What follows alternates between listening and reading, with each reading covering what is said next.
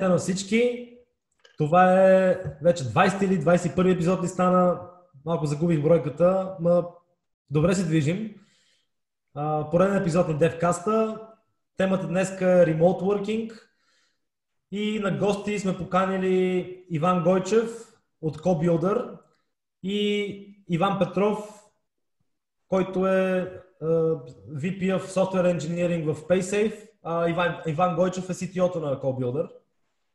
Две компании, които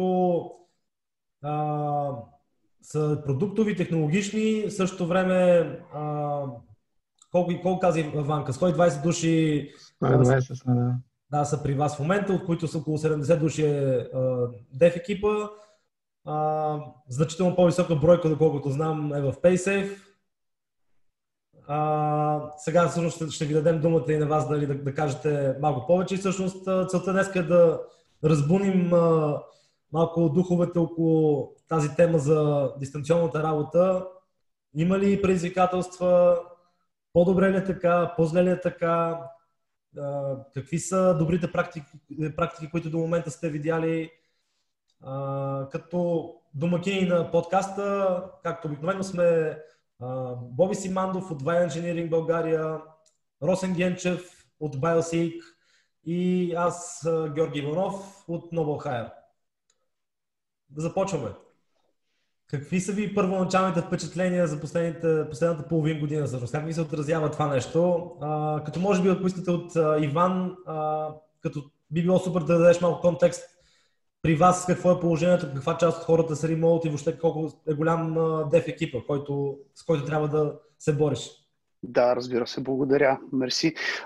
Значи, Paysafe, екипа в България, общо за цялата компания надборява над 1200 човека към момента, като софтуер девелопмент звеното е около 330 човека. Говоря приблизително, защото разбира се има някакво текучество, напускащи наемащи, но грубо се да държим около това ниво. Всъщност, ние сме, как да кажа, доста мултинационална компания, имаме офиси в над 10 различни държави, така че ремоут работата за нас не е нещо напълно ново, но разбира се мащаба, в който се наложи да го правим това от март месец насам, всъщност определено е безпрецедентен.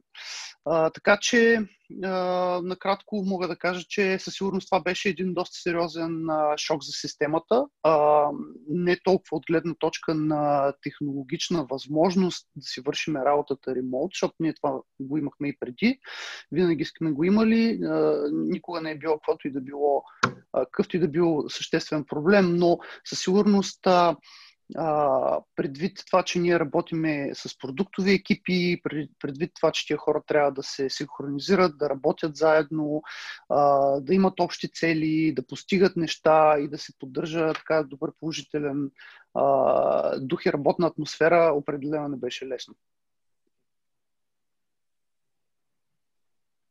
Анка, при вас нещата как са? Добре. Ако искаш, понеже и двамата с на Иванов, си давай на фамилии. Да се по-лесно. Има колизия в хештейбъла. Да. Хештейбъла. При нас нещата са, имаме два офиса основни, като имаме и хора и по други държави, но основните офиси са в Норвегия, хедквартъра, и в България е Development Engineering отдела. Имаме хора и в UK, и в Франция, които са по-представителни офиси, в смисъл sales хора. Относно предизвикателствата, бързо превключихме. Тук българския офис минахме почти като училищата да го свържа с това. За 2-3 дни общо взето превключихме на ремонт. Интересното е, че аз самия, когато джойнах компанията, аз се джойнах точно когато започна всичко. Първия ми работен ден беше ремонт. Не съм стъпвал в офиса до може би сега септември месец не бях стъпвал в офиса. И нещата като фидбак от хората, понеже не съм бил преди, нямаше как да измеря преди след, но фидбака, който се получи от всички, беше, че Development Delivery Velocity-то се увеличи, скоростта беше по-осезаема, по-бързо, но се получи и това, за което говорят, умората от Zoom срещи, нали, от виртуални срещи се получи и хората, може би, малко подценихме този ефект. Иначе относно колаборация, мисля, че много бързо се получи, може би, защото бяхме свикнали с офиса в Норвегия, да се работи отдалечено. Връзките бяха вече установени и от тази гледна точка нямахме проблеми.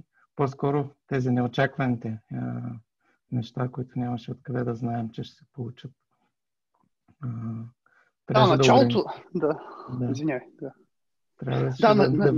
Да предприемем такива по-сериозни мерки, да намалим броя срещи. Нали? Това беше. Може би. Да. Аз малко да внеса такъв леко хаос в системата, да не стане пък много структуриран подкаст, защото не ни е много стила. Сега, понеже за пръв път ползвам на подкаста Zoom и видях на тъчбара как се появиха бутони за share screen, за тако. Значи, който хейти тъчбара на Мака, не е никак прав. Мега яка технология. Да. Въпросът е как я използваш наистина. Въпросът ми, който е към вас, е следният. Аз бих разделил нещата на два огромни типа, не бих казал точно проблеми, а домейни. Нали. Единият е чисто оперативен. Нали, намъщо казано, естествено, че трябва да се засили софтуер, който се ползва за репортване и така. Нали. Той, честно казано, за мен не е толкова интересен. Всички ползваме Jira, Miro, Trello и така, до голяма степен имаме репорт как върви нещата. Много по-интересен ми е проблем емоционалния в екипа, защото хората не са роботи и липсата на контакт ежедневен между тях. Между другото, това беше засегнато и в предишния подкаст в контекста на училищата. Според мен разрушава тим спирита вътре в екипа. Да, хората може на метрика да излизат по-ефективни, защото се кефат, че не си хъбат времето в задръстванията, но липсата на този контакт някак си трябва да бъде компенсирана. Аз имам няколко идеи по въпроса, но вие сте гостите и ще ми се ще да кажете вашата рецепта, как може, намещо казано, тимворка, нали, огъня вътре в тима да се поддържа в тази малко или много синтетична среда. Да. И говорейки за емоции, всъщност, може би трябва да започнем хронологично. От начало, когато се случи някакво такова събитие, като тая пандемия, всъщност хората изобщо не са наясно със ситуацията. Има малко информация. Основно има някаква обратна връзка от държави, които са минали или са в разгара на това нещо. Само че в случая тия държави са доста далече от България, доста далече от Европа. Голяма част от информацията се поставя под съмнение, така че има много, много така голяма доза параноя, говорейки за емоционални аспекти. Това, което се случваше в началото, при нас също наистина наблюдавахме подобрение на трупота, подобрение на велоситето, подобрение на броя релиси на глава от населението, както ние обичаме да мериме за феновете на Accelerate, но всъщност аз това нещо би го нарекал Fear-Driven Productivity и той има доста ресърч по този въпрос. Това е ситуация, в която буквално ти се чувстваш много несигурен, не знаеш какво ще стане. Понякога дори да са ти минавали примерно през главата идеи, аз искам да си сменя работата, искам да работя за друга компания. В случая започваш да се чудиш, добре, сега тия другите компании дали ще оцелеят. Така че всеки малко се дабълва даун върху проблемите, които има да решава и върху работата, която има да върши. И така малко или много мотивиран от страх, буквално survival instinct, се фокусира върху единственото нещо в живота му, откъдето не гърмят навсякъде по медиите коронавирус. Така че, да, има го този ефект. Отначало нещата наистина се забързват, само че това е fear-driven и като всяко fear-driven нещо, то не може да бъде sustainable. Сега няма да давам тук сравнение с някакви други предишни социални строеве, където е имало fear-driven productivity, ама в общи линии... Северна Корея е добър пример. Да. Черпят се едни ресурси, които не би трябвало по принцип да се черпят от резервуара на всеки един човек. Да, Иван, искаш да кажеш нещо? Да, за емоционалната, аз сега ще си спра това бекграунда, за да добавя малко повече от моята личност. Имам ефекти, с които можем да увеличим тази емоционална липса и онлайн, но искам да не забравяме да насочим на там. Има професии, които от много време поначало си работят ремоут, макар че не го наричат така. Нали? Има хора, които никога не се срещат, но работят по едни проекти. Това са не в IT индустрията, нали? Но стари професии, които не се виждат всеки ден. И трябва да се замислим, че те го успяват да го правят някакси. Кои са тези стари? Дай пример за това. Освен на IT индустрията, която е лесно, нали? Стари професии, нали, примерно, сега гледам през прозореца, имаме ни строители тук. Те работят на различни етажи. Единият е горе на крана, другия е долу, нали, с разтоварва нещо, третия нещо друго прави. Нали, тези хора, те може би правят стендъпи, ама не всеки ден. Ходят, пият бира в почивката, но нали, и не само. И не само. На един самолетоносач, ако искате, нали, или военни, нали, massively distributed военни операции. Нали, хората все пак успяват да се билднат и в ремоут среда и са успявали много пъти. Няма нужда да... Не е ново, разбирате ли? Може би е ново за нас, защото не сме го преживявали, но не е ново и в много по-екстремни ситуации, дори спортове, в почти повечето спортове е така. Футболистите, примерно, играят на един терен, но не могат да си говорят. Нали? Защитника с нападателя не може да се чуе. Как, моля ти се, Христо Стоичков говореше и на съдията нямаше проблем. Ние така си говорим. Да, привилегировани сме малко и не го усещаме дори колко сме привилегировани, нали? Защото при другите професии една грешка и, нали, нещо може да се случи много сериозно, докато при нас най-много да фелне билда или деплоймент. Нали? Не чак толкова, като говорим и за да включим и страха. Искам да дам и една история, само такава от живота, нали, пак. Аз работих преди Cobuilder, работих в отдалечена, нали, среда. Имах колега в Сиатъл, който бях го виждал само 2 дни, когато го наех. И оттам нататък работихме отдалечено. Супер добре се пасвахме, работихме перфектно, комуникацията вървеше. Когато обаче дойдеше на място в офиса в Дъблин, аз бях в Дъблин, аз с него не можех да работя. Изведнъж се претоварвах с някакви неща, които, нали, физически той беше примерно близо 2 метра човек, огромен, влиза ти в стаята, аз съм му шеф, нали, аз съм 1,70 м и ти изпитваш физически, тук като говорим за страхове, физически почваш да получаваш едни сигнали, опа, той ако ме удари една, нали, аз какво му обяснявам, какво не бил свършил и нали, докъде бил стигнал с проекта. Нали, в смисъл, има и обратния ефект. Аз тук ще защитавам ще давам обратни примери на ремоута, че физическата някой път не се усещаме, понеже толкова сме свикнали с него, не се усещаме как изпадаме в ситуации, които за някои хора не са положителни. Нали? В смисъл,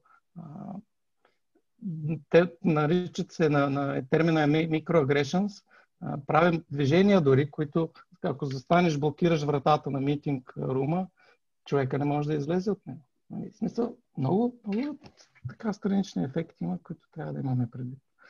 Спирам до тук и давам на Петров. Не беше най-голямото предизвикателство за Paysafe при преминаване? Всъщност сега в момента всички хора ли са ремоут или имате 100%. Ли офис, който функционира 100%? Имаме офис, който е достъпен, но большинството от хората предпочитат да си работят ремоут, защото се зачестиха случаите на контактни лица, на хора, които трябва да пращаме на тестове и така нататък. И в момента, точно в момента има някакъв лек котлев.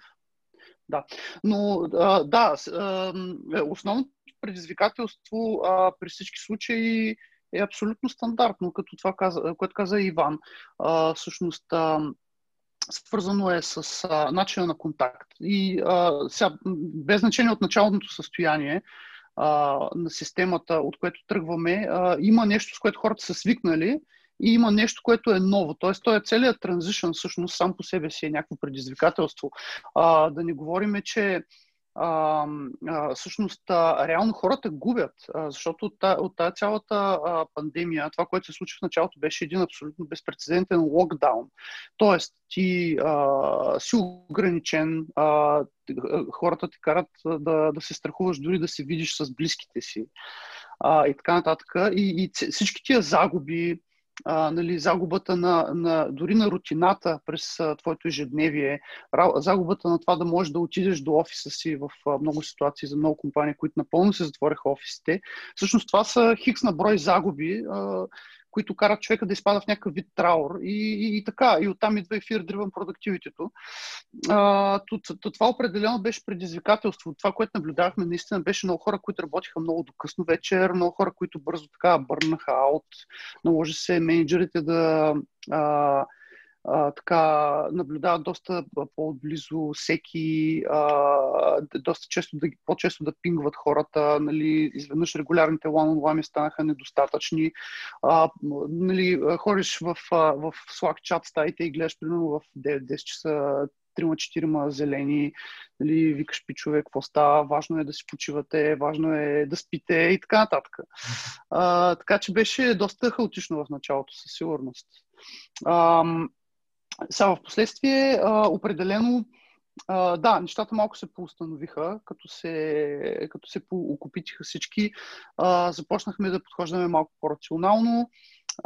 Нали, много такива неща, които сме свикнали да правим, браунбек сесии и така нататък. Симулирахме ги в виртуална среда с някакви групови пияния на бира или някакви срещи along the lines of ракия тайм и така нататък. Някакви нали, напълно неофициални други неща, като игране на виртуални игри, примерно на Steam има много такива интересни онлайн куизове и компетишъни. И така, много неща, за да може да се насърчи общуването между хората. Също така много важно е, когато се правят някакви срещи, някакви екипни срещи, хората като започнат, например, да си говорят на някаква неформална тема, нещо по-социално, да не ги прекъсва менеджера, да ги оставя да си говорят, просто за да се раздвижи малко енергията. Но да, груповата динамика тотално се променя. Тотално. Има един от въпросите от комьюнитито, беше кога чисто практично, кога в IT има нужда от физическо присъствие в офис? Има ли такава ситуация, в кои ситуации всъщност това нещо е много по-добре се свърши работата? Давам пример, като се насере билда батка, нали? Тогава трябва да са там.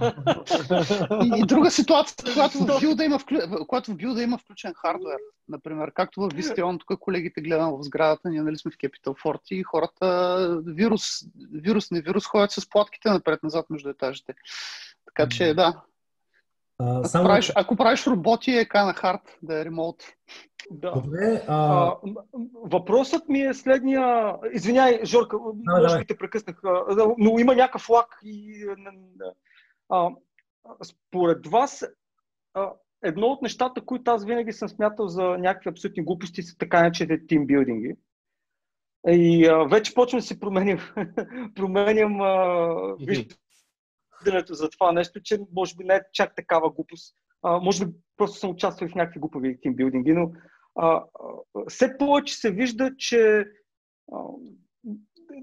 това, което се опитвам да кажа през цялото време, че трябва нещо да се направи. Да, това виртуалното пиене на ракия е Адмирации, между другото, за идеята. Може да направите и виртуално печене на агне, което може би част от хората няма да го харесат толкова. Но този директен контакт, според мен, има long-term проблематика. И това е, че хората се разкъсват от мишна на фирмата. Да, те знаят какво правят, те тако. Обаче не си ли там, не си ли в екипа, не говориш ли, не влезнеш ли в стаята и кажеш някаква простотия, всички те почват да ти се смеят или да те псуват. Това е, как да кажа, не може да бъде фикснато с каквито и да е Zoom митинги. Не може да бъде... Според мен трябва от време на време да си има и истински такива... Знам, ние отскоро сме fully remote, чувам за практика, която примерно веднъж на 2 месеца или на 1 месец хората се събират някъде, отиват в планината, не да почиват и да играят тимбилдинг, нали, там да подмятат някакви топки, просто си отидат с лаптопите да работят заедно, да се запознаят. Аз, примерно, от нещата, които съм забелял, че с хора, с които съм имал не точно конфликт в работата, ами да кажем, че не сме се разбирали супер. След някаква такава ситуация, когато сме били нагоре-надолу, говорили сме си, всъщност тотално се промени отношението. Това нещо в Zoom и в те неща не може да се случи. Т.е. хората се капсулират и да, вършат си работата за пари. Да, в тази ситуация, когато е COVID-19 и така, да получаваш пари е нещо, което естествено те кара да си по-продуктивен и нали, по-фокусиран. Обаче, още веднъж казвам, как да преборим това? Ние не сме роботи. Ние трябва да изпитваме удоволствие от работата заедно, а не просто от парите на 25-то число, които ни влизат в... Тоест, този вектор ми е на мен по-любопитен. Аз самия нямам отговор за него. Мисля, че може би трябва да направим наистина един нормален тимбилдинг на нашия далеч по-малък тим от вашите. Просто защото хората се разкъсват един от друг. Не говорят и... Така, спирам. Твърде дълга интродукция за въпроса, съжалявам за което. Ще се радвам да кажете вашето. Да. Това е една доста дълбока тема и е свързана всъщност с основния въпрос, какво всъщност представлява една компания. Защото аз бих спорил, че една компания, нали, е повече от джирата, с която интерфейсваш всеки ден, повече от Eclipse, повече от компютъра, който имаш, повече от билдовете, повече от AWS аккаунта и така нататък. Нали, особено за компании, които са продуктови, където има продуктови екипи, работещи в някаква среда с общо поставени цели. Всъщност, интерфейса на компанията, ако нали, тая компания е поставила такива съзнателни усилия да придвижва средата в тая посока, е реално екипа. И ти този интерфейс го губиш, физически интерфейс. И реално ситуацията става, нали, ако сещате този лаф от матрицата, това въздух ли е, което дишам аз сега в момента? Нали. Тоест, нали, аз за тая компания ли работя, всъщност има ли значение дали работя за тая компания или за някоя друга? Нали. Да губи се много сериозна част от стикинеса, ако мога така да го нарека. Аз ако мога да подхвана с тимбилдингите, за мен те са важни, но това е важността идва от там, където преживяваме някакви ситуации, които създават подредба от реакции. Нали? В смисъл, когато си сглобяваш отбора или когато екипа трябва да работи, нали, с очаквания за какво ще се случи след това, тези моменти са много важни, защото тимбилдинга, ако те прекара през някакви ситуации и ти успеш да научиш патърните, нали, на реакции от хората, веднъж сглобени, тези неща, нали, те подготвят за всяка друга по-рискова ситуация. Аз бих нарекал един релиз, който дали минава през няколко фейлера, докато стане successful, той също е тимбилдинг. Зависи, нали, хората как го възприемат и накрая е много важно да не ги увикаш. Нали? В смисъл, те трябва да го усетят като заедно, че са успели да минат през това трудно нещо. И затова тимбилдингите, с дето викаш с топката, те, въпреки че и присъствени, те ако не са достатъчно опасни, ако няма елемента на предизвикателство, те няма да имат ефект. Хубаво е да има нещо трудно, което преживяват хората заедно. И там, веднъж преживяно физически, бих казал, както с уния приятели, дет не сме ги виждали последните 20 години. Веднъж преживяно физически, то си остава там и ние продължаваме да бъдем приятели с тия хора. Нищо не свършва, няма тайм лимит на приятелството. И като се видим пак можем да си разказваме истории, пак можем да свършим нещо заедно. Това за мен е много важно. Аз само да добавя нещо. В този DEVCA ще игра контрата. По принцип съм много против ремоут работата, само ремоут работата. Или поне не знам как. Аз го споделих това на Иван преди малко. Гойчев, уточнявам. С него се познаваме. Има нещо, което липсва, гайс. Има нещо, което може да усетиш, че липсва в всичките тези милиони видеоколове, в които сме в комуникацията. Първо, body language почти изчезва. Много е малко. Много хора, да, почти винаги сме на камера, камерата е много важно нещо, но всъщност body language всъщност се отрязва в един видеокол, нали, от тука нагоре, което не е достатъчно. Голяма част от информацията ние разбираме като първо хората са социални животни. Сме социални животни. Ние сме социални. Ние имаме нужда да се виждаме с хора на живо. Според мен. Това е просто моето мнение. Нали? Не задължавам всички да изповядват това, което аз казвам. 100% съгласен, Бобсън. 100% съгласен. И не, това, което аз забелязвах и в нашата компания, и тук, когато стартира COVID, нали, допълваме и това, което Иван Петров каза преди малко. Много голям ентусиазъм, страха изигра голяма роля, несигурността, незнанието, къде си, защо си, имаш ли супер голям перформанс, хай перформанс, нали, на хората, и после започна да пада. Пада, сега неосъзнателно пада, но видимо по-различно от първите дни, когато се изолирахме и всички бяхме вкъщи, в стресовата ситуация, нещата започнаха по друг начин да се случват и аз го забелязвам. Освен това, бидейки менеджер на немалко хора, на мен ми беше и в момента ми е трудно, когато хората са изцяло ремоут, не мога да ги усетя. Това, което на мен много ми липсва, е да усещам хората и да ги усещам и като енергия, и като близост, и дори смолтолка между тях, когато сме в fully remote work. По принцип с хора, които се познаваш, senior guys, с които си работил, senior remote work е totally fine. Аз нямам никакъв проблем, това е задача, хвърляме, аз знам, че това момче или този екип, дори 2 седмици въобще не искам да ги виждам, да ги чувам къде работят, как го работят, защо го работят. Нали? Нямаме проблем с това. В remote work ти си резултриван и по принцип ние трябва да сме винаги резултриван. Нали? Никой въобще няма интересува дали работиш в 6 сутринта или в 8, сега ако имаш стендапи, трябва да се образиш с екипа си, нали? Или някакви митинги през деня.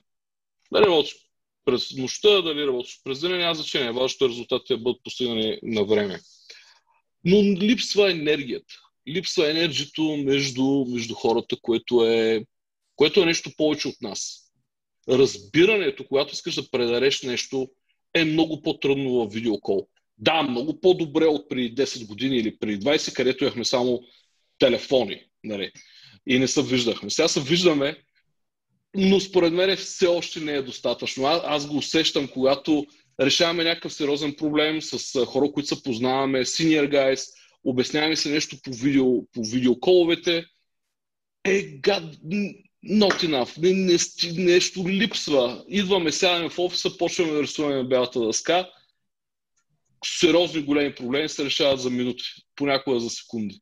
Как става това нещо? Защо става това нещо? Защото като че ли предаваме нещо повече, с изказа си, присъствайки на едно и също място, в една и съща стая, хората не са само voice, т.е. те не чуват само това, което се говори.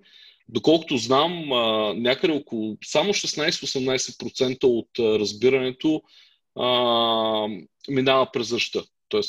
звуковото. И голяма част от разбирането от другата страна е, т.е. 60-70% това е body language, който всъщност за видеоколите не е достатъчен. Но това е, нали, странична тема за това, което говорихме преди малко. Не знам ви как го усещате това нещо. При мен е доста така силно го усещам аз. Всичко го усещаме силно. Аз само ще добавя към твоята ситуация. Един бърз хипотетичен сценарий е, представи си, че току-що си започнал работа в нова компания и това всичко се случва напълно ремоут. Или още повече, представи си, че си примерно менеджер, който току-що е започнал и никога не се е виждал с екипа, всъщност, с който ще работи. Така че, да, това е съвсем реал. Това е сериозно. Моята ситуация е точно така. Ето, Ванката е бил точно така. Какво правим? Добре, синьор хората, добре. Какво правим с наемането на джуниор хора, които изискват много повече и по-сериозно внимание, според мен. Когато сме в офис, работата с джуниор се сайд бай сайд, много често се прави пееринг. Да, можем да правим пееринг, ремоут пееринг и така нататък. Not the same. Нали, друго се е да седне, или поне I'm old school. Не знам как ви го усещате. Но... С джуниорите става една друга много интересна ситуация. Примерно, по-голямата част от джуниорите, една от основните им характеристики е, че всъщност не знаят кога да си поискат помощ, нали, също така с известна доза риск да не изглеждат глупави, нали, и всъщност понякога забиват. Сега, когато някой забие в офиса и ти си до него, може да го видиш примерно защо гледа в тавана в продължение на 4-5 часа и активно да го търсиш какво става, може ли да ти помогна, иначе е малко трудно и изисква доста повече проактивна комуникация, изисква някой, който така изрично си му казал, ти си му бъди на този човек, ти си му така обръщай му внимание и така нататък. Между другото има GitLab, сигурно сте чували като компанията, една от най-големите open source, много преди COVID, естествено те бяха изцяло ремоут ориентирани, имат страхотно написани неща, силно препоръчвам на нашите слушатели и съответно на вас, ако не сте ги виждали, имат манифесто. Remote Work Manifesto, уникално добре написано, разписано правила. Кога, какво, защо се прави, как се прави. И тези правила са много смислени. Изключително смислени, помагат на работен процес първо непрекъснато да не спира, защото Slack за мен е най-лошото нещо измислено от човечеството или поне абюзнато. Нали, в днешното време така се абюзва този Slack, че просто не е да си схвърля монитора понякога през прозореца. Когато сме remote work, едно от най-важните неща е всъщност да бъдем асинхронни. Slack е синхронна комуникация. Тя е пинг, искам отговор сега. И нали, ти ако не отговориш, първо ставаш малко, той не ми обръща внимание. Нали? А в същото време ти работиш нещо, не можеш да бъдеш непрекъснато дистрактнат. Нали, непрекъснато... Да. Това нещо има супер лесно решение, което аз съм го пробвал и прави се корпоративно помадоро. И се знае, че има 45 минути, в където ти знаеш, че никой няма да ти отговори, защото всички хора са фокусирани върху някакви таскове. 10 минути почивка, знаеш, че ще получиш. И хората, аз не знам дали има такива системи, аз искам, за съжаление вече сме ремоут, аз също съм фен като тебе на хората да работят заедно и на те неща. Аз мислех да сложа и такива зелени и червени лампи, нали, с домат, нали, който... Просто да е всичко синхронизирано. Знаеш, че хората имат 45 минути фокус да вършат работа, после 10 минути бла-бла-бла. После 45 минути, после 10 минути. И ти никога няма да изпратиш на някой Slack меседж да го дистрактнеш, при положение, че знаеш, че си в червената зона. И това няма значение дали, нали, няма никакво значение от таймзоните, защото то е разделено на часове. 50 минути работиш, 10 минути почиваш. И според мен това до голяма степен ще фиксне това нещо, което ти казваш. Но още нещо искам да кажа, супер съм съгласен с тебе. Body language, добър менеджер, който не може да... Добрият менеджер е човек, който може да усеща феромоните в офиса. Exactly. Да, този човек, който може да мести тасковете и да прави метриките и да екзекютва пънч картовете и това не е добър менеджер, това е счетоводител за мен. Точка. Добрият менеджер е човек, който е вътре в екипа. Той е енергията, той ги запалва, той ги гаси, той ги... как се казва, може се набиете, нали? Тоест няма никакъв проблем, но това е пак някаква позитивна емоция, разбираш? Тоест, за мен е най-опасно от един екип да няма вътрешна емоция. това значи, че просто хората са там за заплата. Що са за заплата? Ако си отговорите на въпроса защо някой човек седи за заплата във вашата фирма, ами защото не може да се намери по-добра заплата другаде, да, или върши по-малко работа за пари. Едно от двете неща. Ако няма, ако менеджера просто екзекютва таскове, прави метрики, още не шкам, това е четоводител. Ремут work за мен е чаленджа, е как да се успееш да бъдеш... Не знам, аз нямам решение на това въпрос. Според мен е, може би, единствено нещо от време да се събираме някъде, да отиваме... Чести тимбилдинга помагат много. Иван Гойчев, той е абсолютно точно тази ситуация, в която описахте. Той джойнва компанията в момент на пандемия и е CTO-то на компанията на 70 човека и никой не е виждал от тях. Според мен ще бъде интересно да сподели... Защото явно се получава и така, и да разберем какво прави той. Значи, да, съгласен съм, ще почна там. Съгласен съм, че физическата близост е супер, супер важна. Аз нямаше как да я направя и да исках, нали? Мисъл, нямаше възможност. Но това, което обаче сработи, то не е защото аз съм направил нещо, просто екипа беше билднат, той екипа работеше. Представете си обаче, ако съберем 70 човека, които не се познават и ги пуснем в такава виртуална среда, това би било изключителен чалендж да се сработи този екип.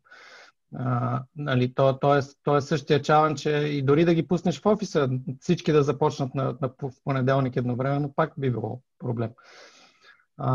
Това, което направих, беше да си направя, нали, много чести one-on-one-и, друг начин, нали, нямаше, с колкото се може повече хора, бях се превърнал в, нали, нямах време да стана от стола, да се казва всеки ден. Ще дефинираш ли много чести one-on-one? Колко чести? Чести с някои хора повече от един на седмица. Нали? Да.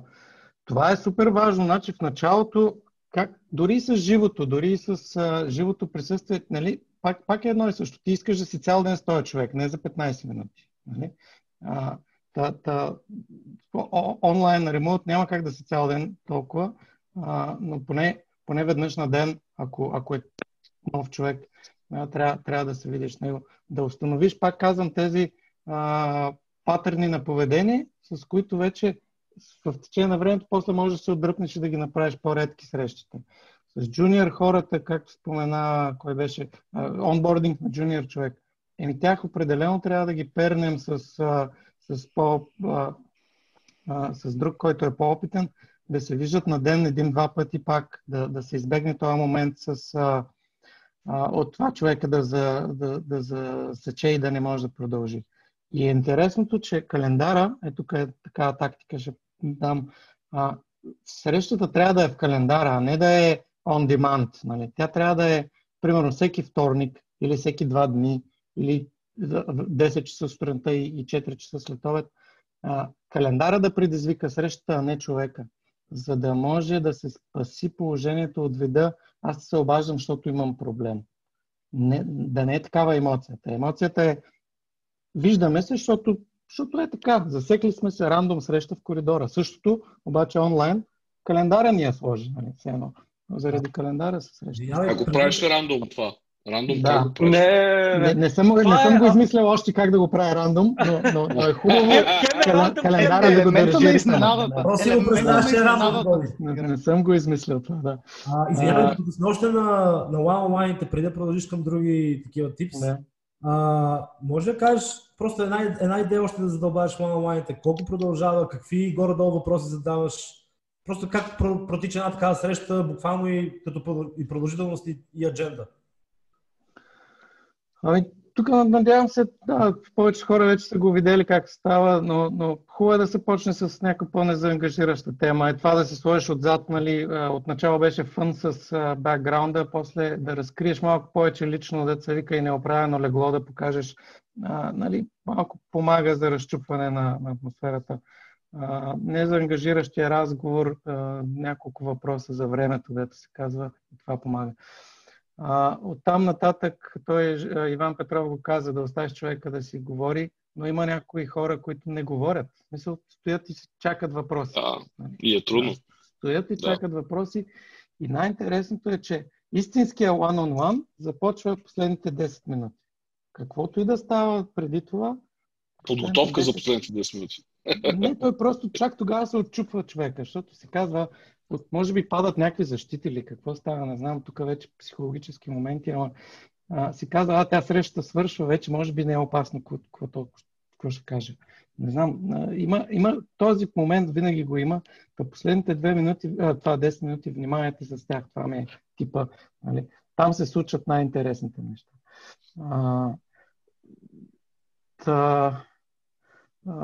Някой път се налага да продължи one-on-one, обаче срещат, нали, върви, идва. Обикновено опитвам се да ги правя един час максимум, защото се омарят хората, но идва среща след това, в някои ситуации естествено трябва да се продължи. И следващия човек му пишеш, съжалявам, обаче тук трябва да продължа. Те са стандартни неща. Все онлайн и после ще дадем думата на Даша ти да каже и той някой друг трик за по-добра работа. Да, освен онлайн, за съжаление не направих, тук се признавам, може и моят стил да е такъв, ама аз съм от хората обратно на Боби, където може би имам притеснение от живия такова. Предснявам се от много големи събирания, такива неща. И не обичам много, нали, живия скупчване на много хора. Това си ми е проблем. Оттам ми идва и това. Идеален си за тази ситуация. Значи. Да, супер ремонт. Мога да ви кажа как да преодолеете всяко нещо.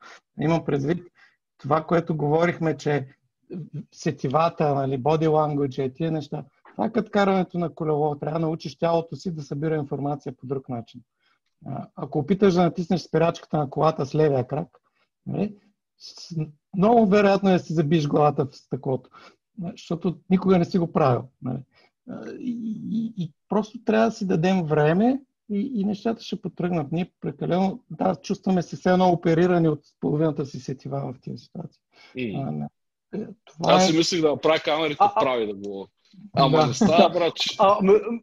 Между другото, Бобсън, едно нещо искам да ремайна. Спомниш си и той и Жорката, какъв беше духа на подкаст, когато се събирахме там в офиса на Нобелци и просто сядаме и какви глупости, докато си говорим, докато цъкнем по едно уиски, базиците след това и после... А после отиваме да пушиме цигари, аз не пуша, нали, но вие пушите. Да кажем, примерно, един интересен, според мен, пушенето е много силно тимго. Хората, които се пушат, се социализират, един спрямо друг, далеч по-ефективно от хората, които нали, съдат като роботизирани, нали, през това. Не знам, аз все повече си мисля, че отиваме в посока automation versus emotion. Нали? Тоест, сигурен съм, че една перфектно стикована компания, която всичко е нали, джири-мири, може би ще донесе повече валю на инвеститорите, може би на къстъмърите, но ще има един отбор от хора, които няма да са достатъчно хепи. И няма да са там, защото вярват в мисия, вярват на екипа. Всъщност, едно от нещата, които винаги ми е било трудно да напусна някаква компания, не е защото напускам някакъв инвеститор или някакви клиенти. Винаги ми е било гадно заради хората, които харесвам. И това нещо, ако се пречупи, хората ще почнат да работят на ангажирани. Те наистина ще са там само за парите. Да, това може да е ефективно, но не мисля, че е стъпка в правилна посока и аз лично съм твърдо против. Заемаш крайна позиция, може би, но имай предвид, че има хора, може би сега ще изглежда така, но при мен се случва това. Аз се претоварвам от много хора Има хора, които не издържат в такива ситуации. Повече от хикс време в еди каква си обстановка. Притесняват се, шашкат се. Ние, ако говорим, нали, кое е нормално, кои са нормалните, нали, претоварва се по един или друг начин. Съгласен съм с теб. Много е тънък момента да се форснеш един инвалид в офиса да дойде, примерно. Как ще го форснеш този човек? Той е перфектен работник, но нали, как да дойде да ирита топка с вас? Няма как да стане. Ако по принцип говорим за хора, които не се чувстват комфортно в такава среда, тогава remote work за тях е абсолютно, според мен, е перфектна алтернатива. И това няма нищо лошо. Нали? В крайна сметка, човек, ти като един менеджер, ако усетиш, че някой човек се притеснява, примерно, има някакъв, може да е някакво disability, нали? Няма смисъл да го форсираш да част от това. Тук по-скоро говорим, че ти казваш този човек, който е инвалид, да идва в офиса. Ама той, ако идва в офиса, там ще се завържи приятелства. И ще му е много по-добре да идва в офиса и да изгради някакви relations с хората и да излиза навънка да говори с нещата, които го вълнуват с хора, отколкото да го затвориш в една стая и да дърпа тикети от една колона в друга в Трелото. Нали? Поне аз не мисля така. За мен емоционалната връзка между хората е много ключова и винаги съм смятал, че това отличава добрата компания от лошата. Нали? Интересен въпрос. И да, и не, между другото. И да, и не. Има определено, как да кажа, не мисля, че може да се генерализира тук правилна или неправилна посока, защото всъщност към това, което Ванката каза, когато една група от хора постига някакви неща заедно, преодолява някакви проблеми заедно, дори ремоут, то пак ще създаде някаква задруга. Обичам тая дума, защото мисля, че е подходяща в случая. Има обстоятелства, където когато хората са по-екстровертни, няма някакви екстремни интроверти и така нататък. Със сигурност е много по-добре. Ние също организираме обяди. Това за мен е задължително. Опитваме се да ги събираме хората, освен ситуациите, когато има някакви крайни случаи, които по някаква причина не могат да дойдат или чисто медицинско не им е препоръчително да дойдат, но също така обратното не е задължително да е recipe for disaster. Има ситуации, в които хора, действително могат да работят и да се сработят чудесно и ремоут, но просто наистина много зависи от индивидите. Много, изключително. Това е толкова строго индивидуално, че няма как. Васил Поповски от Linplum пита, защото знаете, че там много държат на културата. Един въпрос, който се даде всъщност беше как се изгражда и поддържа култура при ремонт работа? За мен това е един от най-големите проблеми всъщност, ще ми е много интересно, че после ще добавя. Аз бих дал един такъв от друга индустрия, нали, пример. Има сините ангели, ако ги знаете, това са тези с фигурния пилотаж, висшия пилотаж, които правят. Нали, минават на 15 см от крилата си в въздуха при страхотна скорост. Те как го правят това нещо? Те физически body language няма. Думи по радиото да говориш, ти не можеш да кажеш, я тигни на 100 км, аз ще намаля на 3. Нали? Или пък ще завия на 20 градуса. Там информацията не може. Думите не могат да дадат такова нещо. И те се билдват и успяват да направят това нещо, когато всъщност комуникират както малки деца се играят с колички, нали, бръмчат с уста и издават такива звуци. Тоест, научават се, нали, просто фил или, примерно, свирукат или бръмчат, да, за да имитират някакво състояние. Ще е интересно в офиса да го ведеш като практика, Ванка. Не, искам да ви разчупя, искам да ви отключа това, че хората му намират начина да си съберат информацията, която имат нужда. И не е задължително да е по стария начин. Нали? Защото, пак казвам, инвалида, ние в момента, представете си го преди COVID, сме били отрязани от от хората, които са супер професионалисти, обаче не могат просто да дойдат до офиса. Или пък имат, представете си го, човека просто физически да изглежда кофти. Нали? В смисъл, да не може да се чувстват хората около него добре. Как? Нали? Ние в момента трябва да се чувстваме още по-добре, че имаме възможност да наемем хора, които преди това е било немислимо да бъдат част от отбора. Тази позиция искам тук да изразя. И може би отговарям на въпроса на Линплъм, на Поповски.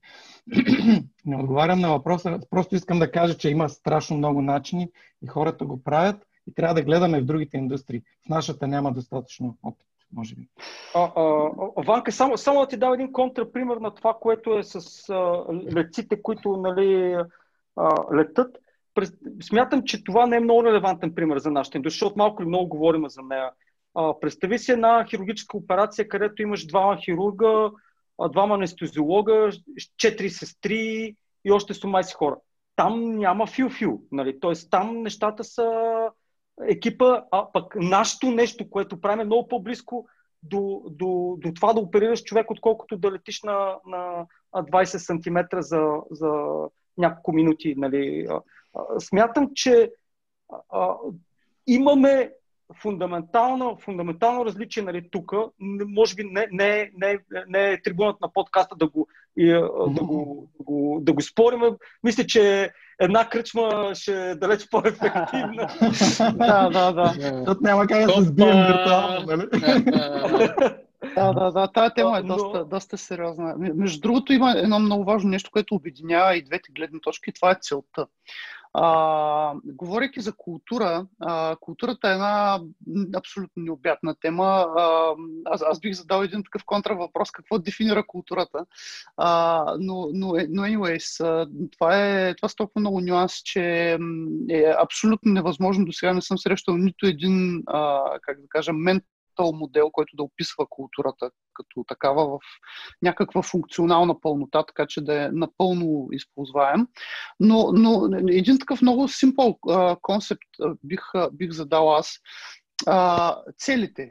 Според мен е една група от хора, която има обща цел и когато тая обща цел е осъзната и те знаят защо е гонят тая обща цел, те ще работят заедно. Затова от гледна точка на как да кажа, поставянето на нещо общо, на някаква за друга, комюникейтването и дори овъркомюникейтването на целите е много важно. Било то някакви такива по-дженерик mission statement или нещо по-high level, но също така и микроцелите от гледна точка на това каква е целта на този спринт, каква е целта на тая инициатива, какво правим в момента и така нататък. Това е awareness, contextual awareness около това, което правим е нещо много така tangible, за което може да се хване екипа, според мен. Аз бих добавил за това, че ужасно е комплексно, наистина, когато говорим за culture. Culture идва по принцип от care. Не знам дали знаете. Culture да, нали, е care.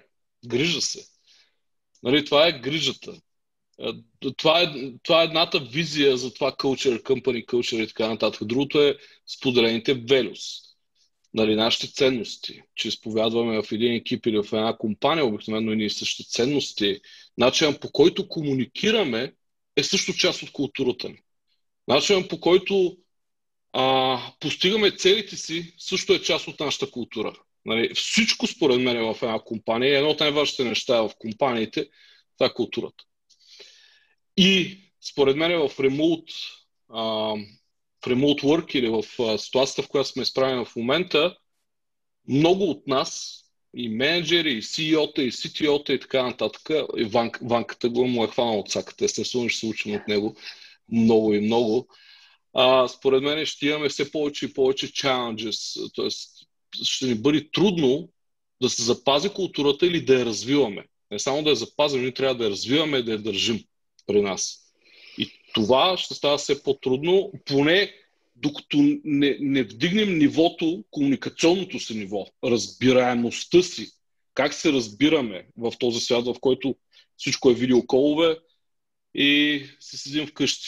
Нали. Аз бих спорил в някаква степен с това, което каза, защото според мен преминаване от работа в офис към ремонт работа е абсолютно взривяване на културата в много голяма степен. Mm-hmm. Защото много голяма част от опорните точки, които ти ги имаш, ритъма, чисто часово, ако щеш, пътуването, кафето, water cooler conversation-ите, визуала с колегите ти, нали, body language, всичко това се губи. Така че това е тотален ресет на кълчъра. За мен е тотален ресет също така и на ценностите в някаква степен. И основното, основният леверидж, който на тебе ти остава, е как ти комуникираш целите, каква е целта.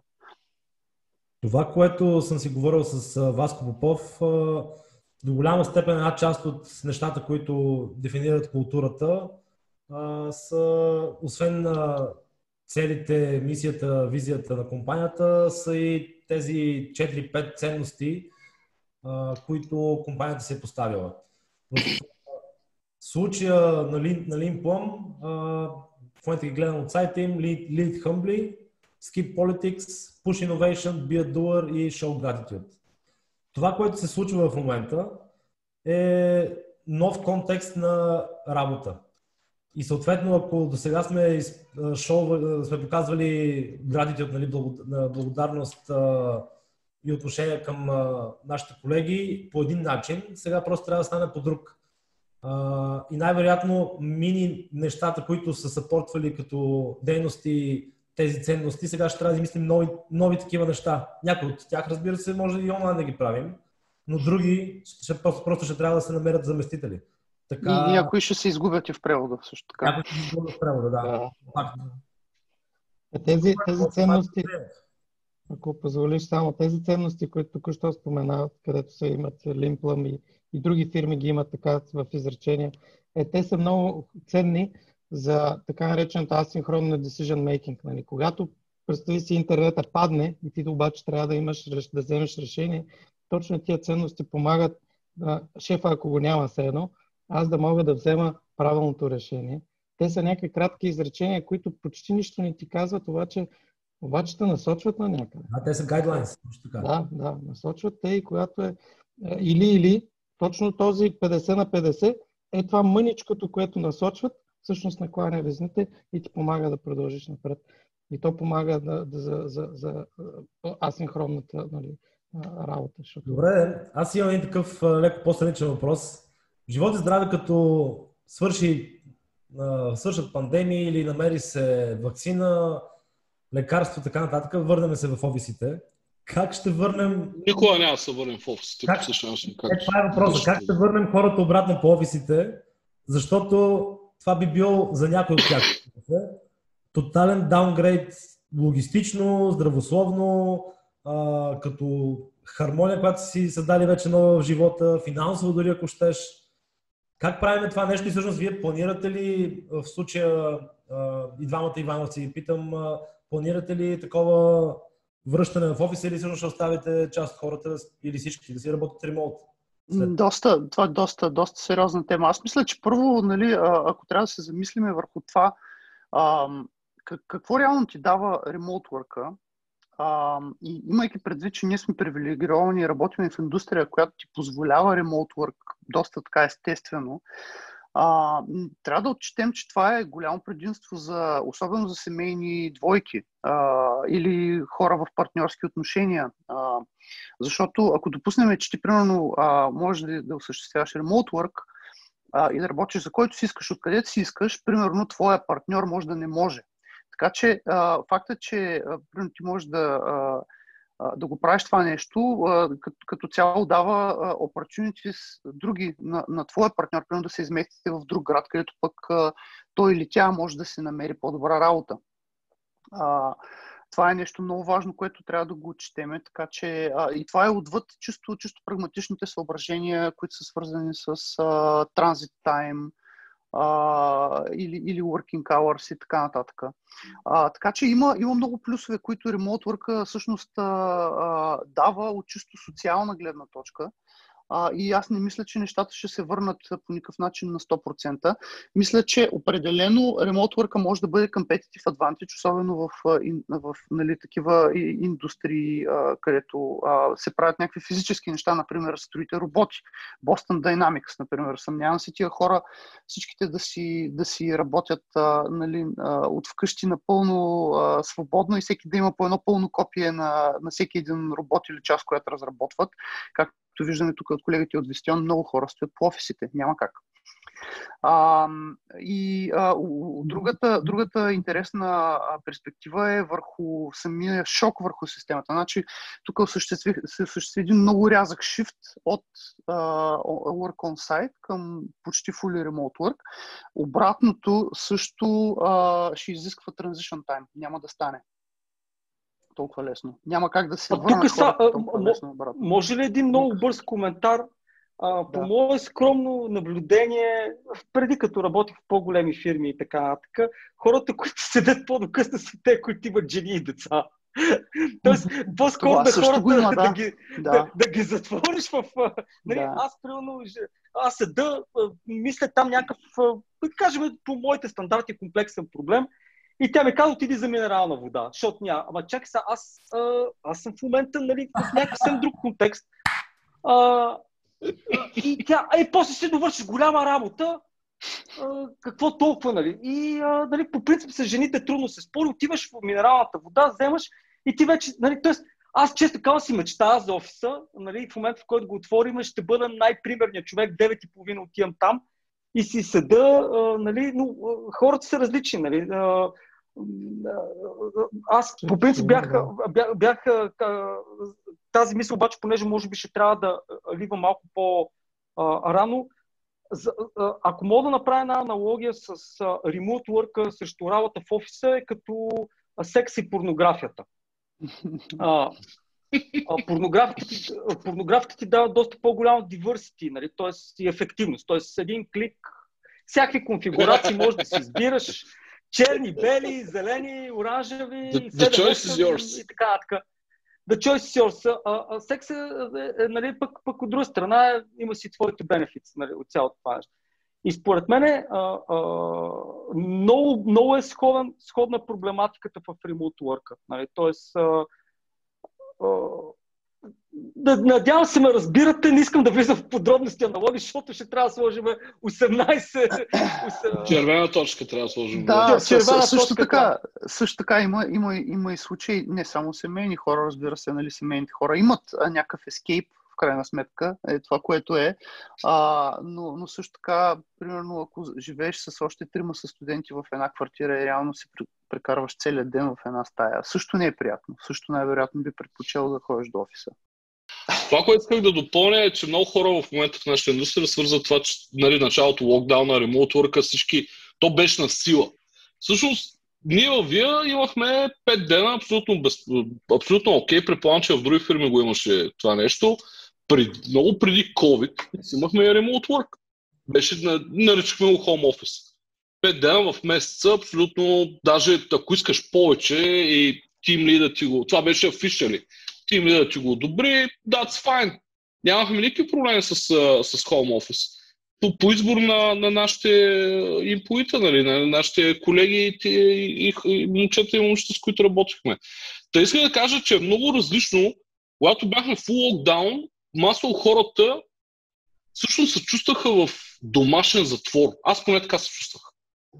Нали, цял ден бачкаш в една стая и в същото време нямаш право да излезеш от това място и това е един отвратителен негативизъм. Освен това, масово много хора живеят и така сме устроили домовете си, че всъщност много от нас нямаме примерно изолирани, направени добре кабинети. Места, където ти да си работиш спокойно, да не ти пречи абсолютно никой, да се чувстваш в работна обстановка. Нали? Ние бяхме принудени да станем и това липсваше. Между другото, ние правихме всеки ден в 9 часа, имахме morning coffee с целия екип в началото. Нали, сега вече много го разредихме. Продължаваме сме нали, ремонт и така нататък. Разредихме го доста... Но идеята беше началото да създадем ритъм. че ти трябва да станеш, трябва да се почувстваш на работа, иначе през цялото време се чувстваш, че си вкъщи. Че ти не излизаш от къщи сутринта, няма готов ритъм с отиването на работа, пиенето на кафе, малко влизането в работен режим. Нали? И това е много важно. Според мен, ако си remote work от вкъщи, имам пред home office, трябва да се създадеш режим. Иначе е много трудно да работиш. Абсолютно. Да, имаше много интересна ситуация миналата седмица. Организирахме с Найден Гочев Java Beer тук в офиса на Noble Hire. И дойдоха 50-60 човека дойдоха. За COVID за тебе няма ли бе човек? Ами тогава още не бяха. Може би още цифрите не бяха такива драстично вдигнати, както са в момента. Добре, там се прави. Но бяха започнали да се дигат. Реално бяха пилна 400 пилна случаи имаш тогава. Да. И аз често казвам, предполагах, че ще дойдат, ако дойдат 15-20 човека, ще да съм щастлив. Това ми беше в главата. Дойдоха 60 човека се изсипаха. И оттам с някои души си говорихме и бяха интересни коментари. Двама-трима души различни. Викат, ние ще вземем да чекнем това вашия сайт. Нали, вашата платформа. Викам, добре, нали, супер, нали, защо? Вика, човек, имате ли компании, които търсят хора, които да са в офиса, да не са ремоут? Вика, писани с този ремоут. Искаме да си работим в офис. Вика, всичките компании ни задължават да не сме в офиса. Това просто не мога повече по този начин. И някои души различни казаха, че мислят да сменят работата, да търсят компания, която ги задължава да ходят в офиса. Те не могат да издължат, ама поне да не задължават само ремонт. Нали? Да. Защото аз мятам, че хибридно ще бъде. Бъдещето не е хибридно. Ние не можем вече... Няма връщане назад, според мен. 100% в нашата индустрия. Офисите на големите фирми, софтуерни компании, каквито и да са не повече 30 до 40% от headcount. Това е. Или от броя на импоитите. Аз бих казал 60, ама да, и 340. Okay, нали, това е друг модел. 340 е друг модел. Да. Съгласен съм, да, връщане назад няма. Вече имайки тази опция, още малко да му свикнат хората и наистина ще се разделят на така два лагера основни, може би. Едните, които ще искат от офис, другите, които ще искат от повече ремонт. Даже съм си въртял в главата идеята, с един приятел се базикахме, че ще има и трети момент да работиш не от офис, не от вкъщи, ами от нечия друга къща. В смисъл, да отидеш на гости и да работите заедно с този човек. Примерно 3 дена аз отивам в Барселона, работя с колегата от Барселона. Айде, 3 дена е малко, 2 седмици. Само гледай да не работиш от къщата на HR-ката. Да, това ще е проблем на наистина. Ще има някой Иванка, единственият проблем е кой ще плати за цялата работа. Иначе всичко е идеално. Разходите биха, не знам, може да са по-малко. Те проблеми са богати, бе, да не ги мислим сега тези работи. Парите са правят. Не са като момчетата от задите. Да. Не, като проява на свободна воля, абсолютно съм съгласен. И правихме много че преди, не много често, примерно имаме го това. Офсайтове правихме, взимаме една вила, един екип се взима вилата и се отива една седмица на зелено в планината, само трябва да има интернет, защото трябва да има добра комуникация. Имат много места такива в България, страхотно е. Много е приятно и се върши страхотна работа. Смяна на обстановката, динамично, тимбилдваш, нали, едновременно с това, вечеряте заедно и така. Аз ще се върна към още един въпрос, всъщност предпоследния въпрос от комьюнитито, който го задаваха. Как планирате или мислили сте как да планирате потенциално, ще има щем-нещем заразени и от нашите екипи най-вероятно. Как планирате, всъщност, ако някой се разболее от COVID, тази липса на ресурс, 2 седмици или 3 седмици, или въобще, как планирате това нещо? Това беше... Той или тя по-добре да не умират, нали, защото 1-2 седмици ще изкараме иначе, ама... Иначе... Аз лично ще кажа за мене, ако завещая този код, който съм го правил на някой друг, просто Не знам. Да, по-добре стой жив, нали така? Ето защо се казва Legacy. Малките фирми имат по-малко буфер. Тук това ще е кофти за тях. Нали? Да, точно всъщност момичета от по-малка фирма и каза, че особено ако е по-малка екипа, какво правиш? Защото имаш и клиенти, някой трябва да ги обслужи. Това е най-трудният въпрос. Иначе...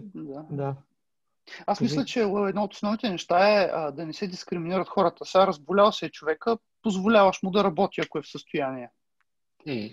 Да не го задължаваш да ходи в болничен. Мисля, че това е тук разковничето максимална гъвкавост. Имаш предвид да ако е болен... Ремоут. Не в офиса, но ремоут, да. Защото според мен Жорката с тази Java Beer е направила един COVID клъстър. Сега ще ви докладвам на Разъй. 3 клъстери, които са такива експоненциално растат. 60 човека в офиса на Noble Hire и после що станаха 1000 случаите на ден. Защото Open Pandemic не функционира все още за това. Не функционира, да.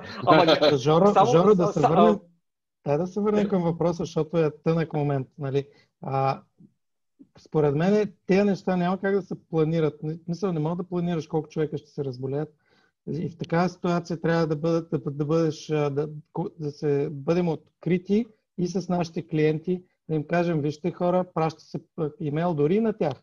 Вижте хора, имаме такъв случай, няма да можем да ви обслужваме толкова бързо, колкото по принцип. Имайте го предвид. И живота продължава. Това е част от културата, защото това е care. При тях има кейсове. И при тях има кейсове. Хареса ми този отговор. Така, да. То е нормално. Това така трябва да е.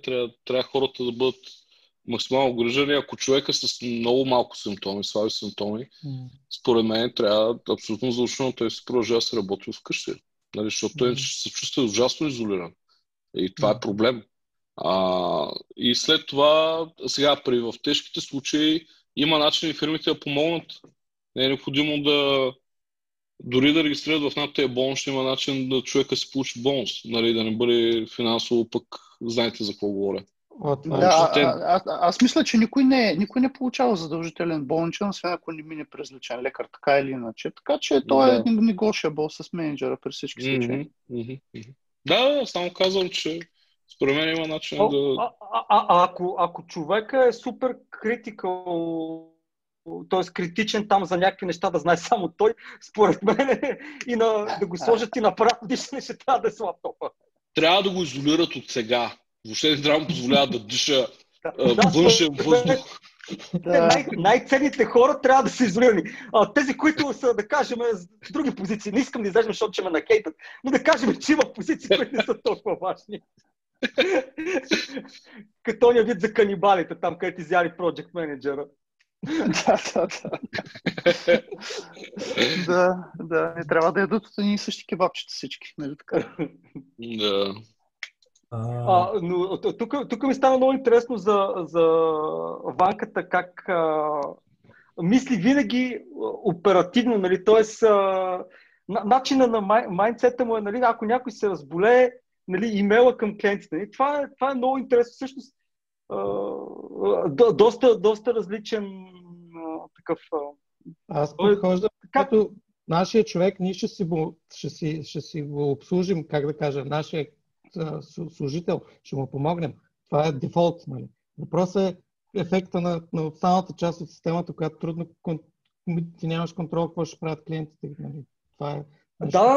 не ме разбира, това не е някакво прекалящо, просто аз никога не бих се замислил нали, за клиента, когато нали, се случи това нещо. И, тоест, но за това хората и менеджерите и подходите са различни. Нали, тоест, но е интересен. Всъщност аз в началото, като почнахме този разговор, аз мислихме, че темата ще е много скучна, в интерес на истината, но се появиха някои интересни аспекти, които не се бях замислял за тях. Това се каза интересна ли? Определено има някои неща, които мисля да помисля, но Бобсън, това с офсайта, където сте го правили, Ако можеш да разкажеш по... Тоест имаше ли ефект, хората бустваха ли се, когато отиват да работят на такова нещо? Защото ние сме правили бизнес, ние сме правили офсайт. Има и преди Вия в хаус група, естествено, то не е тая, къде съм бил 10 години, гад. В хаус група имаше си екипи, които редовно си хориха, си правиха офсайтове 3-4 до 5 дена почти деца века, цяла седмица. Това е работно място, отива са в планината, даже голяма част от тях си отиваха на собствени разноски. Просто отиват там, не е ангажимент свързан с компанията. Естествено разрешение да не са в офис, защото бяхме в свят, в който ти трябва да си в офиса и така нататък. Което разрешение се получаваше лесно, общо зато нямаше никакъв проблем. И перформансът беше много добър, много често.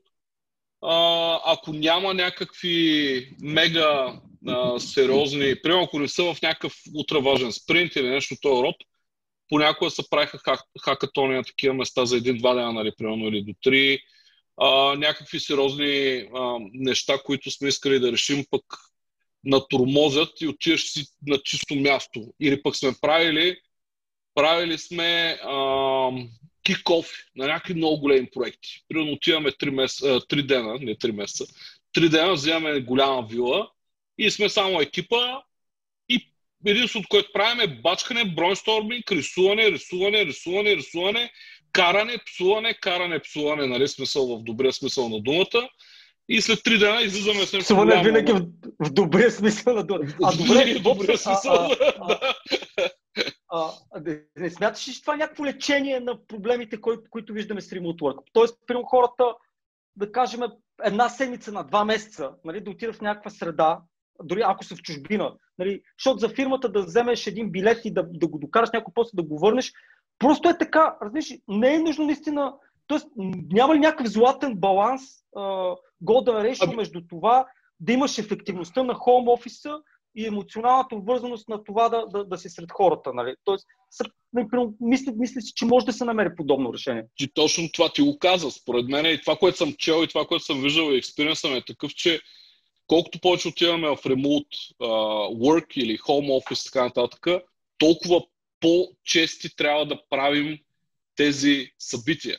Преди бяха 1 път до 2 пъти в годината, обикновено, дори GitLab, манифестото им, те разказват, че много по-често трябва, примерно 4 пъти в годината за по 1 седмица цялата фирма или по-екипно те събират, зависи и това е фирма над 1000 човека, даже може би станали повече, не знам, пръснати в целия свят. Нали, тук не говорим за фирма, дето 90% е в една държава. Говорим за фирма, дето сигурно бачкат в 200 държави, нали, нямам идея колко са на брой. И събират по-екипно, понякога и цялата фирма и така нататък. Да, за мен единственият начин е чести събирания, много по-чести от преди. Сега не всяка седмица, нали? Но, примерно, според мен тимбилдинг трябва почнем да ги правим, да събираме с екипите или по екипно. Ако фирмата е много голяма, е трудно. Нали? 300-400 човека фирма, не можеш да събираш всеки месец, нали, на тимбилдинг. Според мен е много трудно, но екипа, който е, може да е скръм екип, може да е склад, може да зависи как е организацията на компанията, 10-15 човека е много лесно пък да се организират, да се събират. И така. Това аз смятам, не знам, банковците нека допълнят.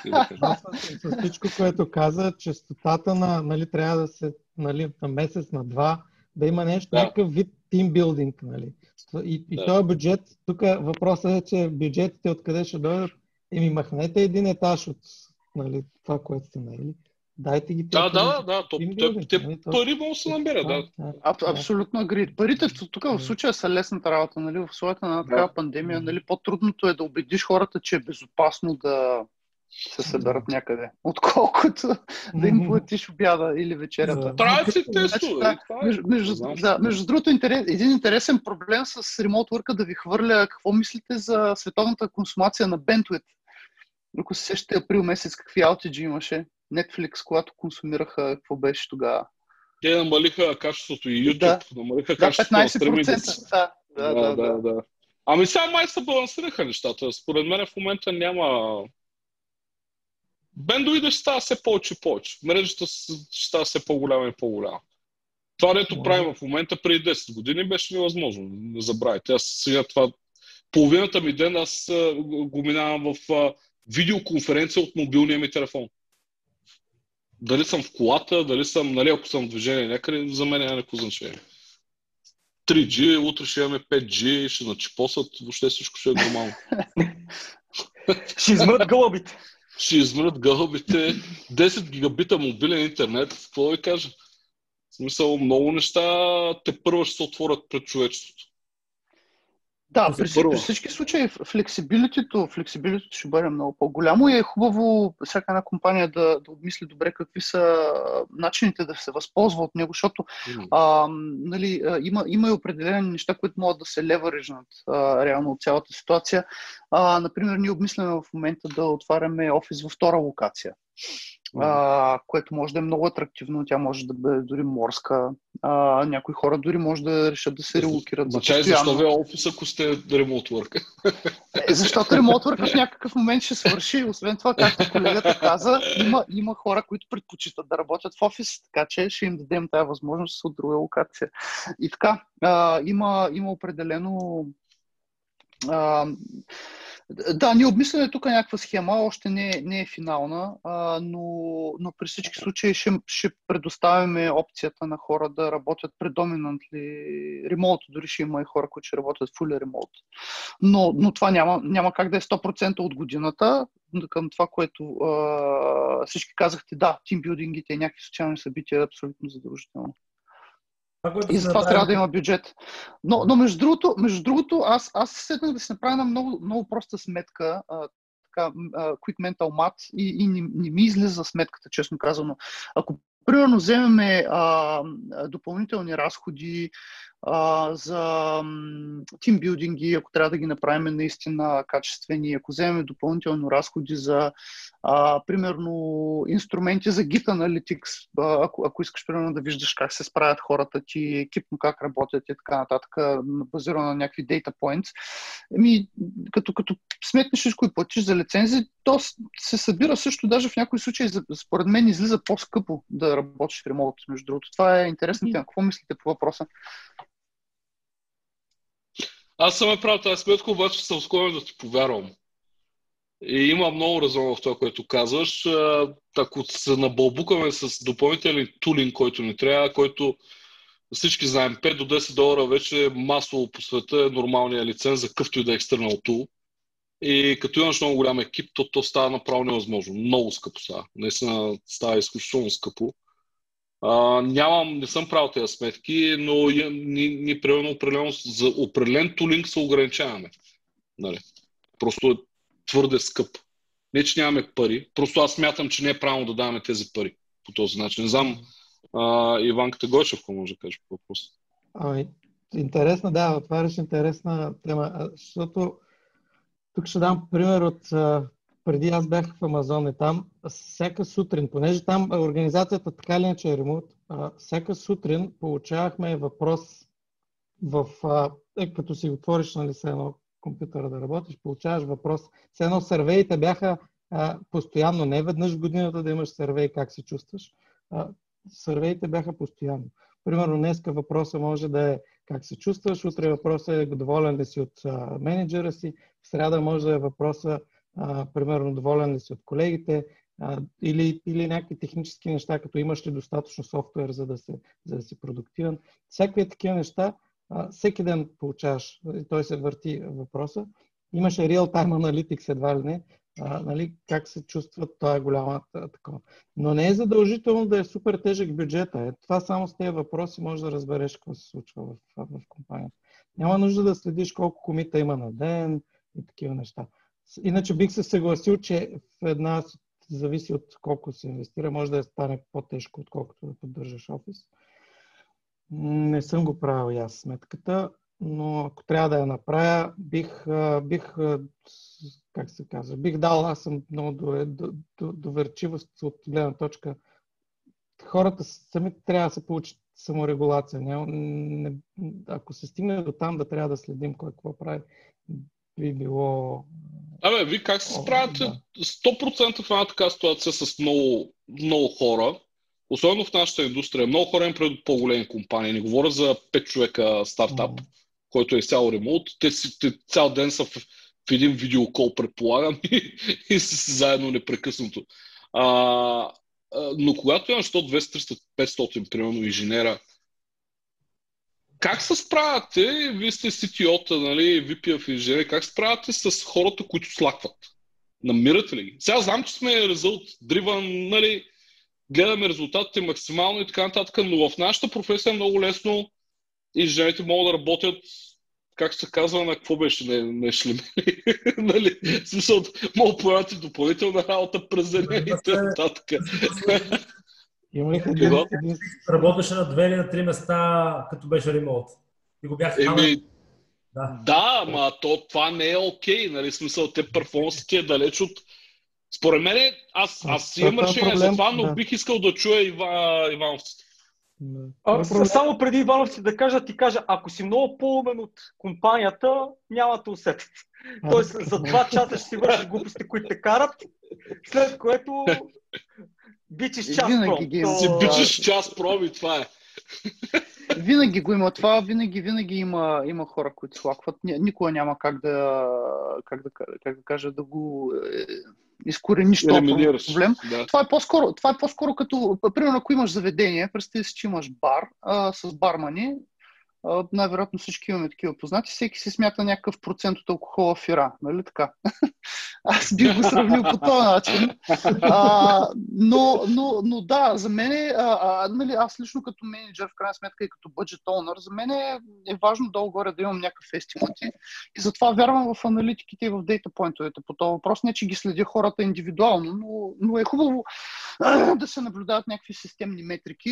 Иначе макростатистиките, които аз регулярно се гледам за моя екип, нали, като брой релиси, MTTR и така нататък. Това са стандартни неща, които ти дадат някаква макроперспектива и нали,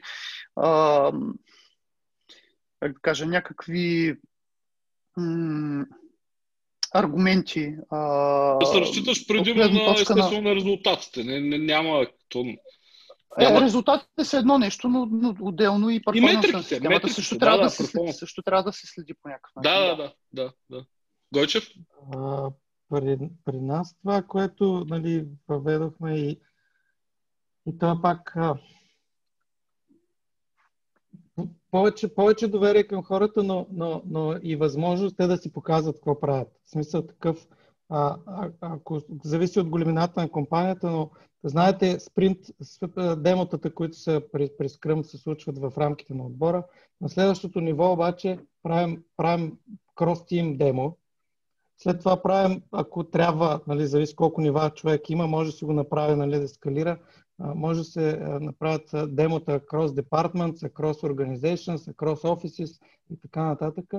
И по този начин всеки получава представа другите колко контрибютват към цялата къща. Нали? В смисъл компанията да се движи напред. И сега слакарите не ги ловим един по един, а то от само себе си отбора трябва да има достатъчно tools или инструменти да се освободят от този човек. Нали, перформанс ревютата трябва да работят. 360 сервей, нали, в отбора да са свободни, да си кажат, аз тук, нали, да знаят как да правят конструктивен фидбак, да могат да си кажат от всякъде, с който работиш, нали, да разберат, да се получи фидбака. И като видиш, че тренда върви по един и същи начин, човека не си взима бележка, да се казва, ясно е, трябва да се освободим от него. Аз залагам тая посока, нали, в смисъл от свободата да има видимост, и от тая видимост то от само себе си се получава. Дали ще е видимост през метрики, дали ще е видимост през сървей, дали ще е видимост през solution demo-та или такива неща. Трябва да го има това нещо. Аз мисля, че това е нещо много важно, което спомена Solution. Демотата са страхотен инструмент, защото той създава един вид pressure. също така и competition в някаква степен между различните екипи. Не бих го насърчавал, но със сигурност някаква здравословна доза competition е хубаво да има. Да, това е social pressure, зато му кажа. Нали? Да. Да, трябва да се регулира да не стане много силен, прав си. Да. Докато има такова леко затишие, един супер сречен въпрос от един бивш инженер, който пита в DevBG Facebook групата. Въпросът му е какво трябва да може един бивш инженер, който учи в момента програмиране, за да започне работа в Cobuilder? Инженер имаш пред строителен инженер? Строителен по-скоро си представям, да, че това има предвид човека и в момента учи програмиране. Какво му е нужно, за да започне работа при вас? Аз директно казвам, исторически супер много се кефя на строителните инженери, защото от тях стават много добри програмисти. Те имат мисленето, не знам на какво ги учат в строителния техникум. На инженерство. Нали? Но инженерството, да, че ъгъла е прав и че трябва да скалираш тия огромни, нали, като строиш една сграда, ти не можеш да я построиш от различни видове тухли. Нали? Мисля, трябва да са еднакви, за да скалират, за да е лесно да се доставят, за да е лесно да се сложат, за да излезе права страната. Всички тия неща, те ги имат вградени. И единственото, което учат в програмирането е самия език. Докато софтуерните инженери, ако идва от друга индустрия, той трябва тепърва да разбере какво значи да скалираш една система. И това, за съжаление, не се учи толкова лесно по книга и по други неща. Физиците също, примерно, са добри, стават добри програмисти. Химиците, може би, също, макар че съм нямал опит с тях. Те са тип инженерни, нали, такива специалности. Така че да идва човека да кандидатства, няма проблеми, няма да му търсим много програмистки умения. Само факта, че е завършил инженерна специалност, ми помага страшно много. Супер. Някакви други въпроси? Някой има ли, че вече си мина време или да рапъпваме лека по лека? Ще приема... Аз съм... От мен няма някакви неща, които да ми се въртат в главата. Тъй, че ви казвам чао и ми беше много приятно да обмениме идеи по тази тематика. Благодаря на гостите, че джойнаха и така. Супер! Благодарим и ние за поканата. Да. Мерси, беше доста интересно. До нови срещи. До нови срещи. Чао. Чао.